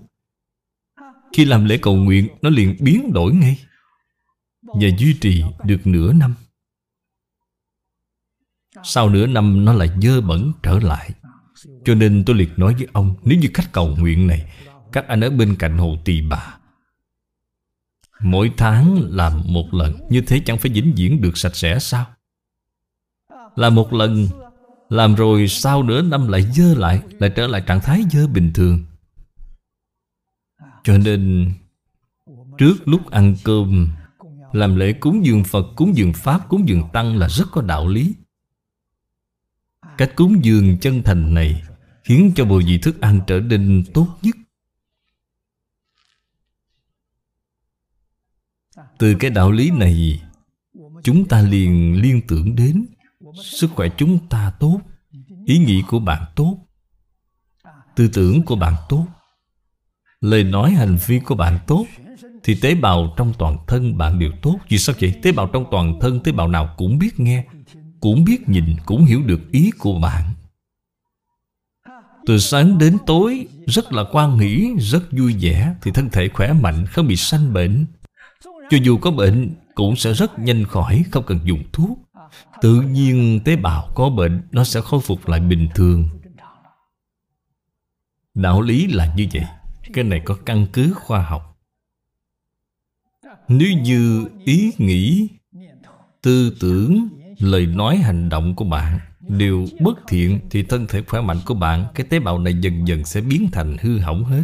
Là gì? Là do ý nghĩ của bạn bất thiện. Tế bào biến thành hư hỏng Thì sẽ sanh bệnh, liền sanh bệnh ngay. Bệnh từ đâu mà ra? Bệnh do tự mình gây nên. Cho nên điều này vô cùng quan trọng. Cùng đạo lý như vậy, Cái khu vực cư trú này của chúng ta Có tai nạn.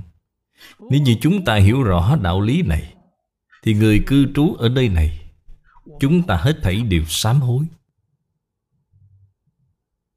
Đoạn ác tu thiện Tích công lũy đức Thì khu vực này sẽ không còn tai nạn nữa. Động đất, bão tố, lũ lụt Hết thảy đều hóa giải rồi. Đây là thật chứ không phải là giả. Cuối cùng từ trong nhà khoa học Chúng ta đã tìm ra căn cứ khoa học. Rất hiếm có. Ông đã làm mấy mươi dạng thí nghiệm, Nói với tôi. Ông nói, Kết tinh của từ yêu và cảm ơn Là đẹp nhất. Hơn nữa thí nghiệm nhiều lần, Đều nhìn thấy cái hoa văn này. Nên ông nói với tôi, Ông nói dường như chữ yêu này Là trung tâm của vũ trụ. Tôi nói với ông là tôi đồng ý với cách nghĩ của anh. Tổ tiên xưa của chúng ta Cũng nói đến Cha con có tình thân. Chữ thân này chính là thân ái. Đây là trọng tâm Giáo dục Mà tổ tiên xưa của chúng ta truyền xuống Từ nghìn dạng năm nay. Ý tưởng cốt lõi Chính là từ chỗ này Mới nghĩ đến tầm quan trọng của dạy học. Tám câu nói của Phật trước, Tam tự kinh. Đây là do tổ tiên xưa chúng ta truyền xuống mấy nghìn năm nay. Là ý tưởng cao nhất trong giáo dục. Nhân chi sơ tánh bổn thiện, Đây là khẳng định. Tính người vốn thiện, Người nào cũng vốn thiện. Ở trong kinh Phật, Chúng ta thường hay xem thấy Thích Ca Mâu Ni Phật nói Tất cả chúng sanh vốn dĩ là Phật. Nói dứt khoát như vậy, Bạn là Phật.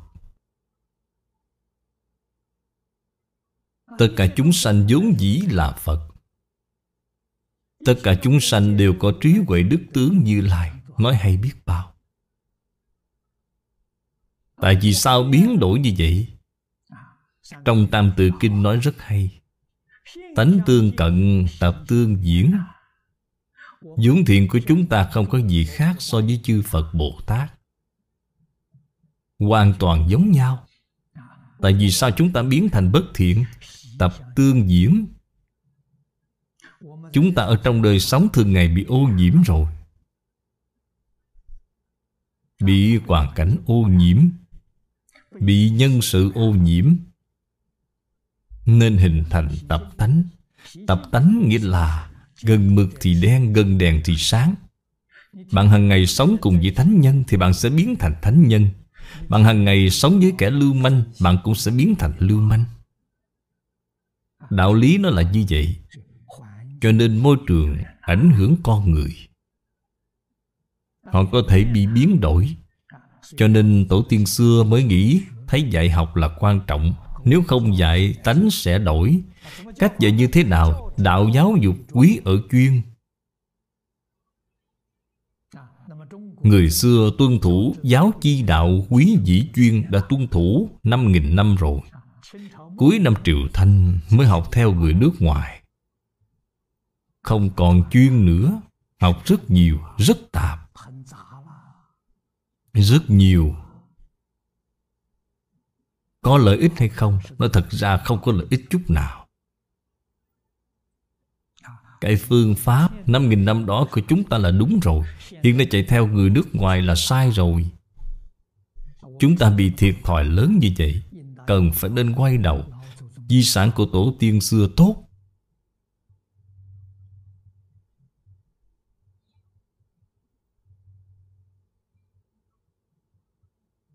Y dược con người đều sẽ sanh bệnh, Tóm lại là không thể tránh khỏi. Tôi là 58 năm trước. Tôi gần gũi tiên sinh phương Đông Mỹ, Theo học triết học với thầy. Có một lần thầy bàn đến vấn đề này. Đông Y có lịch sử 5.000 năm. Tây Y mới có 300 năm. Chính thầy đã nói với tôi, May mà chiến tranh thế giới lần thứ hai, Tây Y đã phát minh ra thuốc kháng sinh nếu không thì Tây Y sẽ không còn nữa Thuốc kháng sinh đã cứu Tây Y Thầy liền hỏi, Chú tin Đông Y hay là tin Tây Y? Tức là bạn tin giá trị của 5.000 năm hay là tin giá trị của 300 năm? Người thông minh có trí huệ, Đương nhiên nên nghe lời người già. Kinh nghiệm của người già phong phú.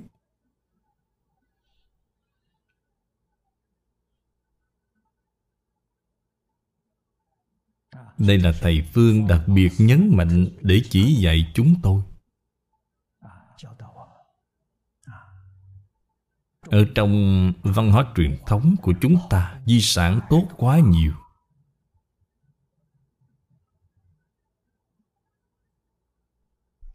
Có nền tảng văn hóa truyền thống rồi. Lúc đó bạn muốn học những cái hay của phương Tây, Thế thì có thể dùng nó vô cùng tốt. Hoàn toàn dùng vào chỗ tích cực, Chứ không có ảnh hưởng tiêu cực. Nếu như không có văn hóa truyền thống, Khoa học, Phát triển tiếp nữa, Đây là lời nhà khoa học nói Chứ không phải chúng tôi nói. Phát triển tiếp nữa, Thì khoa học sẽ quỷ diệt trái đất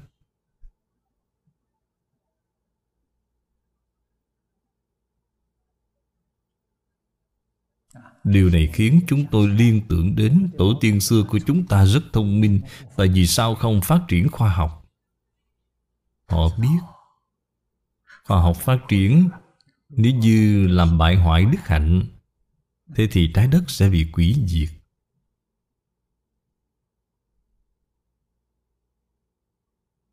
Cho nên họ không đi theo hướng khoa học kỹ thuật là cho vấn đề đạo đức. Không nhẫn tâm làm như vậy, Chứ không phải không làm được. Điều này phải hiểu. Đây chính là Cốt lõi của đại đạo, Chính là ở tình thương và cảm ơn. Người xưa là tiếp nhận nền giáo dục tình thương, Là sống ở trong thế giới biết ơn. Bạn nói tốt đẹp biết bao, Hạnh phúc biết bao, Viên mãn biết bao.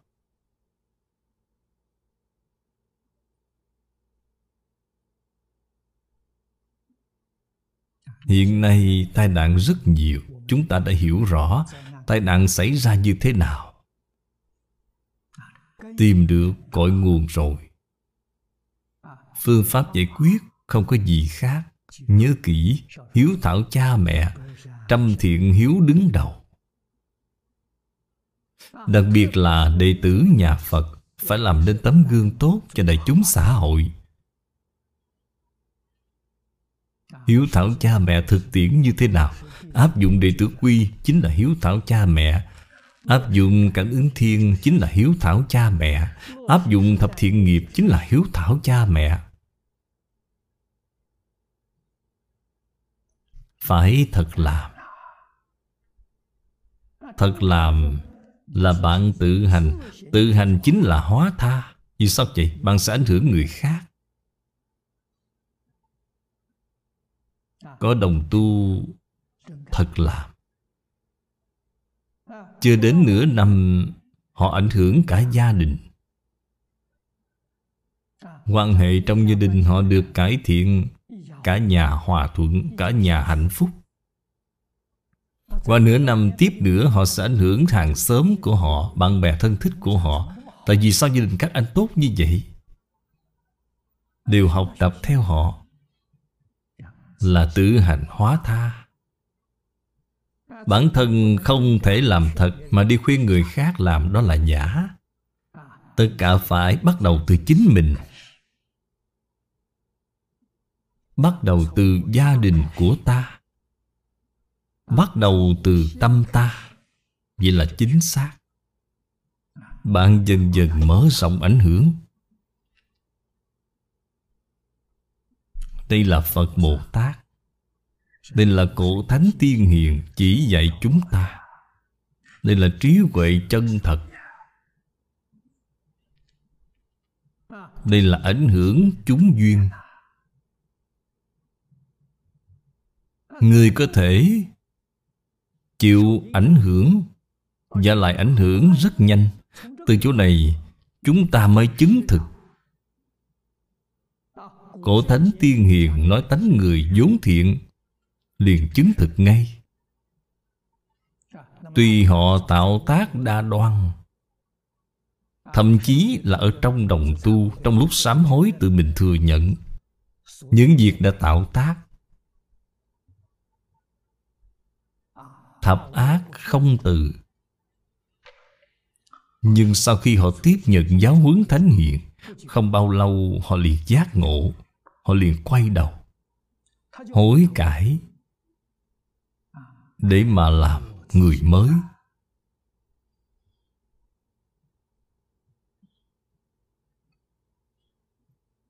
Có rất nhiều chuyện cảm động lòng người. Chúng ta nghe xong, chúng ta nhìn thấy cảm động rơi nước mắt. Cho nên xã hội này có được cứu hay không? Được cứu, chắc chắn được cứu. Ai đến cứu vậy? Thế thì các đồng tu liền phải ngay đó mà nhận lấy. Tôi đến cứu. Đừng nên kỳ vọng người khác. Kỳ vọng người khác thì bạn sẽ thất vọng thôi. Tự mình phải học kinh giáo cho thật nhiều. Bạn mới sáng tỏ, bạn mới giác ngộ, mới sanh ra trí huệ được. Đây là nguồn động lực chủ yếu của tu hành chứng quả, tự hành hóa tha. Bởi vì sao? Bởi vì bạn hiểu rõ rồi. Bạn thấu tỏ chân tướng sự thật. Bạn biết cần phải nên làm như thế nào. Không phát tâm giúp đỡ người khác giải quyết khổ nạn. Đây là điều không nên. Trước đây, Khi tôi chưa có học Phật, Chưa có đọc sách Thánh Hiền, Nên không biết Vậy thì có thể tha thứ. Chính mình cũng bị nhiễm phải những thói quen ác này. Hiện nay cuối cùng hiểu rõ rồi. Hiểu rõ, liền nhanh chóng quay đầu. Chớ làm các điều ác, Dân làm các việc lành. Phía sau còn có hai câu. Tự thanh tịnh ý mình là lời chư Phật dạy. Bốn câu nói này Cũng là pháp ấn của Phật giáo chúng ta.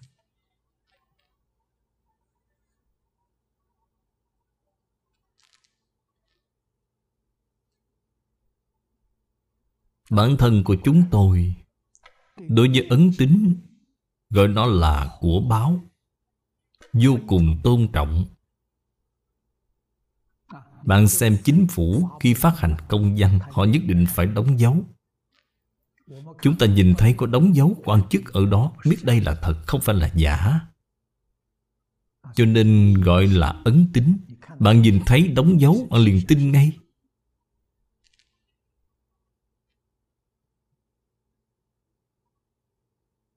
Bộ kinh điển này Nó tương ưng với bốn câu nói của Phật nói. Thì bộ kinh điển này là kinh thật, Không phải kinh giả.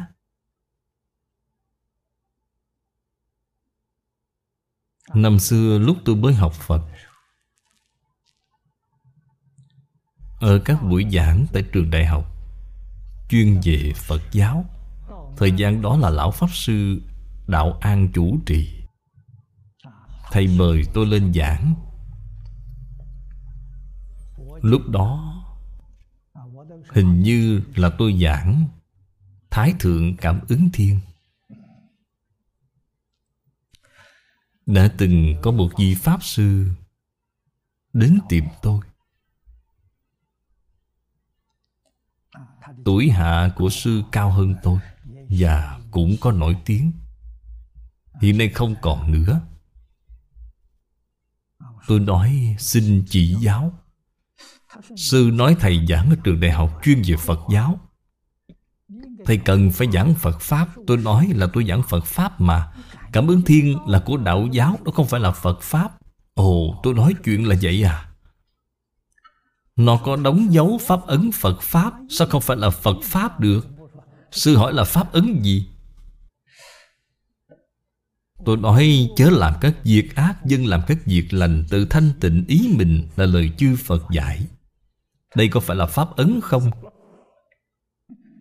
Sau khi nghe xong ngoảnh đầu bỏ đi mất, Bên trong nó chẳng phải nói là chớ làm các việc ác, Dân làm các việc lành sao? Nó là nói điều này thứ Ca Ni Phật dạy, chớ làm việc ác, Dân làm các việc lành, Tự thanh tịnh ý mình là nơi chư Phật dạy, Là toàn bộ tất cả Pháp mà chư Phật dạy. Không rời khỏi ba câu này. Bạn xem hai câu phía trước chẳng phải hoàn toàn giống nhau sao? Cho nên bạn nói Người học Phật họ không thấu hiểu, Họ chấp trước. Nhất định là phải có trong Đại Tạng Kinh mới được. Thế thì những thiện pháp trong thế gian này không cần nữa. Sao có thể chấp trước như vậy? Rồi bài xích những tôn giáo khác. Cái này sai rồi. Điều mà chúng ta nhìn thấy ở trong Hoàng Nguyên Quán là tận hư không khắp Pháp giới. Hết thảy đều là một thể, Tự tánh thanh tịnh tròn sáng. Vậy bạn nói có Pháp nào không phải Phật Pháp. Cho nên ở trong Đại Thừa Giáo, Người nhận ra Thì không có Pháp nào không phải Phật Pháp. Người không nhận ra, Họ sẽ quay trở lại hỏi bạn, Pháp nào là Phật Pháp? Chỉ cần bạn có chấp trước, Có phân biệt thì không có Pháp nào là Phật Pháp. Bạn hàng ngày niệm Phật cũng không phải Phật Pháp. Bạn hàng ngày tụng kinh Di Đà, Tụng kinh Hoa Nghiêm cũng không phải Phật Pháp. Vì sao vậy? Phật Pháp là Pháp không hai. Bạn vẫn còn đây kia, Vẫn còn đối lập, Vẫn còn mâu thuẫn Là không phải Phật Pháp. Điều này phải hiểu. Phật Pháp nói đến cuối cùng là tất cả Pháp là một thể. Đây là thật không giả chút nào. Tận hư không khắp Pháp giới là do một tự tánh biến hiện ra. Cho nên trên Kinh Phật thường hay thí dụ tự tánh là biển, là tánh hải. Tất cả chúng sanh là gì? Tất cả chúng sanh là bọt nước trong biển. Bọt nước có rời khỏi biển không? Không rời khỏi. Nó cũng biết ta là do biển sanh ra, vốn dĩ chính là biển. Bọt nước chỉ bọt nước, Nếu đây kia độc lập rồi. Đây kia sanh ra mâu thuẫn. Sanh ra xung đột, Vậy thì thành ra thể thống gì Là sai hết rồi. Cho nên Phật Pháp là Pháp bình đẳng. Bạn xem trên Kinh Vô Lượng Thọ của chúng ta. Đề kinh của Kinh Vô Lượng Thọ Nửa đoạn đầu là nói về quả báo. Nửa đoạn sau là nói về tu nhân. Bạn xem, có nhân, có quả. Điều chúng ta yêu cầu là gì? Đại thừa. Cái gì phải biết đại thừa là trí huệ. Vô lượng thọ. Vô lượng thọ là đức. Tuổi thọ là đức thứ nhất. Trang nghiêm là tốt đẹp, là hạnh phúc. Đây là quả báo. Đại thừa, vô lượng thọ trang nghiêm, là trí huệ đức hạnh. Tướng hảo, tu như thế nào mà có? Phần sau là nói nhân, thanh tịnh, bình đẳng giác.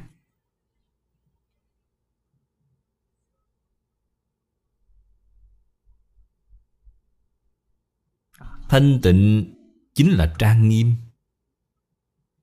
Bình đẳng chính là vô lượng thọ. Giác chính là trí huệ.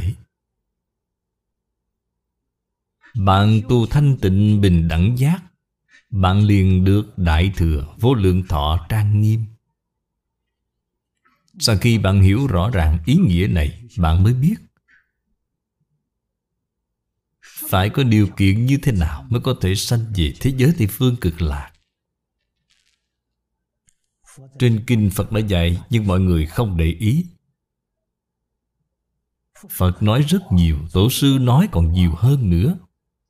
Tâm tịnh thì cõi phật tịnh. Chẳng phải là nói rõ ràng với bạn rồi sao? Nếu tâm của bạn thanh tịnh thanh tịnh liền bình đẳng, thanh tịnh liền giác, thì nhất định bạn sẽ được sanh. Quả báo bạn cảm thọ là Đại Thừa Vô Lượng Thọ trang nghiêm. Cho nên chúng ta niệm Phật là niệm cái gì? Niệm Phật mỗi ngày để trông mong A-di-đà Phật đến tiếp dẫn tôi. Bạn có thể đi được không? Không thể đi. Đến cuối cùng nói là Phật không linh. Phật đã lừa dối tôi. Thực ra là bạn hoàn toàn sai lầm rồi. Do tâm bạn không thanh tịnh. Bạn niệm A-di-đà Phật, Bạn dùng tâm gì? Tâm phan duyên. Tâm nịnh hót, tâm bợ đỡ. Vậy thì hoàn toàn không tương ưng Với thế giới Tây Phương cực lạc rồi. Niệm câu A-di-đà Phật này Là để đem những thứ dơ bẩn trong tâm chúng ta hết thảy điều trừ hết Khôi phục lại thanh tịnh bình đẳng giác. Thế là bạn thực sự biết niệm rồi. Trong tông môn nói Nhận ra chưa? Bạn thực sự nhận ra rồi. Bạn thực sự nhận ra là bạn đang hít thở cùng với A-di-đà Phật rồi. Bạn đi về đâu? Đương nhiên là đi về chỗ của Ngài. Cảnh giới đó là phát sinh như thế nào Vẫn là do tự tánh của bạn biến hiện. Thanh tịnh bình đẳng giác của bạn biến hiện ra thế giới cực lạc, Gọi là duy tâm tịnh độ tự tánh di đà. Không phải đến từ bên ngoài. Như vậy chúng ta mới biết, Tất cả Pháp thế gian và xuất thế gian Không lìa tự tánh. Chúng ta đối với những tôn giáo khác, Những học phái khác, Phải có quan niệm là một thể. Cái quan niệm này, Chúng ta nhìn thấy.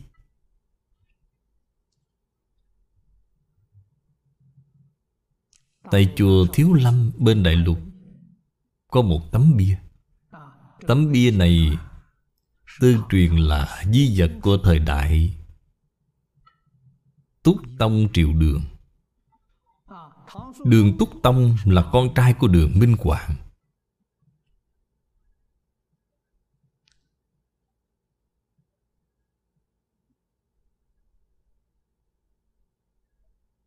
Là di vật Của một nghìn ba bốn trăm năm trước. Là các cái gì? Hữu nguyên tam giáo cửu lưu độ tán. Nói với chúng ta, Tam giáo là một thể. Cửu lưu đồng nguyên, Cửu lưu là học phái. Dùng cách nói hiện nay để nói Là Tôn giáo cùng hết thảy Học phái. Hiện nay gọi là gì? Đa nguyên văn hóa. Không sai, Đa nguyên văn hóa là một thể.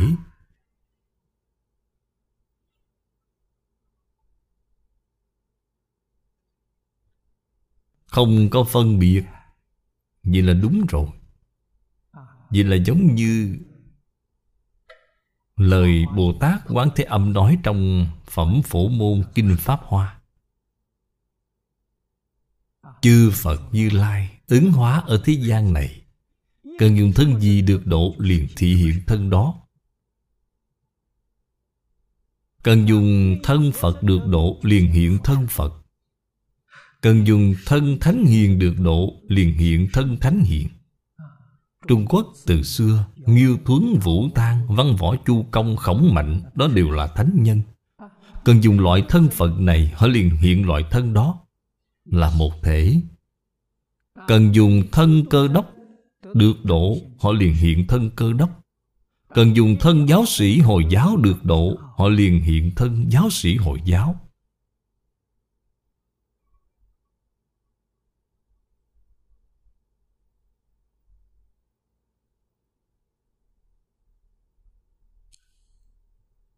Trước đây tôi đã từng đến Nhật Bản 6 lần. Có quen biết một vị lão hòa thượng, Pháp danh là Trung Thôn Khang Long, Người Nhật.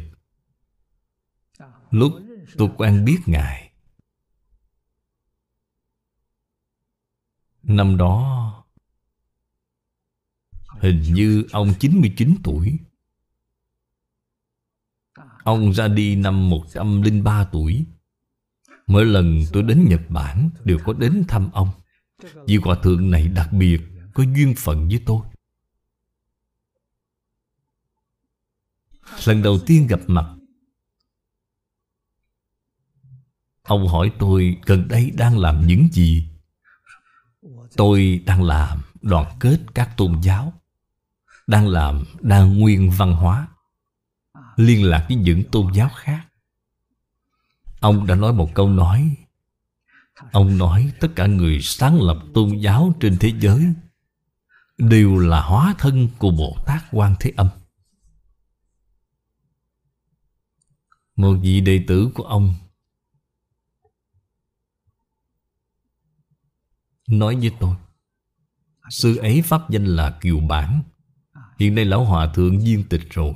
Kiều Bản làm phương trượng Kiều Bản nói với tôi, Ông nói, Tịnh không Pháp Sư Cả đời Lão Hòa Thượng chúng tôi xưa nay chưa từng nói lời này bao giờ. Hôm nay sao Hòa Thượng nói ra lời như vậy được? Tất cả người sáng lập tôn giáo đều là hóa thân của Bồ Tát Quan Thế Âm. Tôi bảo lời, Ông nói là không sai chút nào, Là thật chứ không phải là giả. Đây chính là hết thảy tôn giáo là một nhà. Vì Lão Hòa Thượng này thật không đơn giản.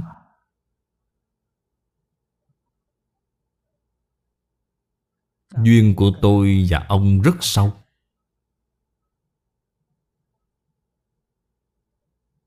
Ngoài ra còn một ông nữa Tuổi tác nhỏ hơn Hòa Thượng Nhưng đều lớn hơn tôi Là Hoàng Không.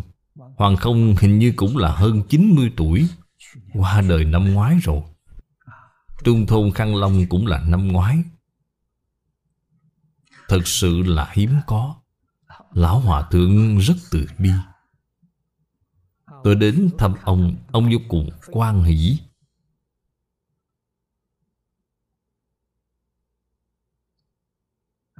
Cho nên tôi quan sát tỉ mỉ, Thấy thế gian này tai nạn rất nhiều. Có sợ hay không? Không sợ.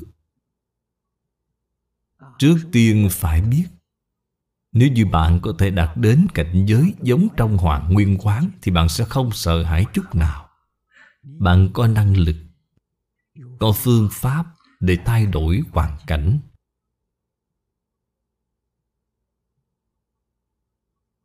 Nếu như chưa đạt đến cảnh giới này,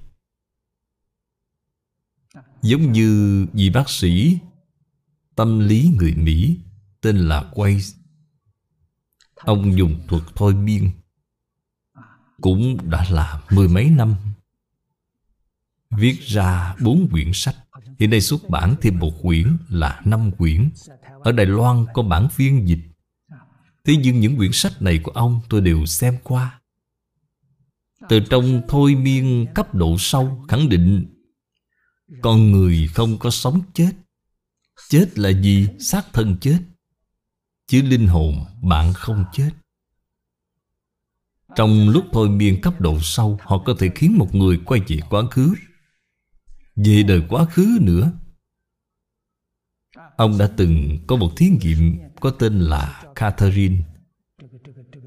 Người phụ nữ này là người mỹ. Bà đã từng quay về quá khứ Hình như là mấy mươi đời, Là hơn bốn nghìn năm. Là thời đại sống ở hang động. Thời đó vẫn chưa có nhà cửa. Trải qua từng đời từng đời, Bà đều có thể nói ra, Chứng minh điều gì? Bà nói xác thân không phải là ta, Linh hồn là ta. Xác thân có sanh tử, Không có sao cả. Xác thân có sanh tử nhưng linh hồn vẫn sống. Họ lại biết đầu thai, Lại biết trở lại. Tìm người có duyên với họ, Những người đó làm cha mẹ. Họ lại biết trở lại, Vậy là rất tương ưng với Phật Pháp nói, Chúng ta ở cõi nhân gian này. Tại vì sao bạn đến cõi nhân gian? Bạn đến học tập. Bạn đến để đoạn phiền não. Nếu như bài học của bạn học xong rồi, Tức là bạn hết thảy đều tốt nghiệp rồi, Kiến tư phiền não đều đoạn rồi, Thì lục đạo luân hồi sẽ không còn nữa. Bạn tốt nghiệp rồi. Thì là bạn đến Pháp giới tứ thánh. Pháp giới tứ thánh học cái gì? Học đoạn phân biệt. Học tiếp không khởi tâm, không động niệm. Nếu như thật sự đoạn hết phân biệt rồi, Cũng không khởi tâm, không động niệm. Thì Pháp giới tứ thánh không còn nữa. Bạn liền về đến nhất chân Pháp giới. Coi thật báo của chư Phật Như Lai. Tốt. Vào trong cái cảnh giới đó, bạn cũng giống như chư Phật Như Lai vậy. Trong thập pháp giới, Có chúng sanh có duyên. Khi gặp khổ nạn, Bạn liền có thể ứng thân. Giống như chư Phật Bồ Tát vậy, Bạn sẽ biết ứng hóa Để giúp đỡ họ.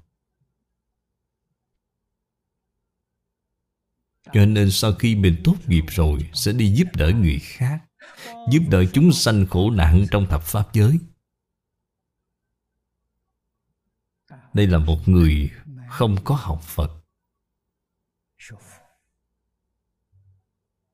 Không biết thực tướng các Pháp.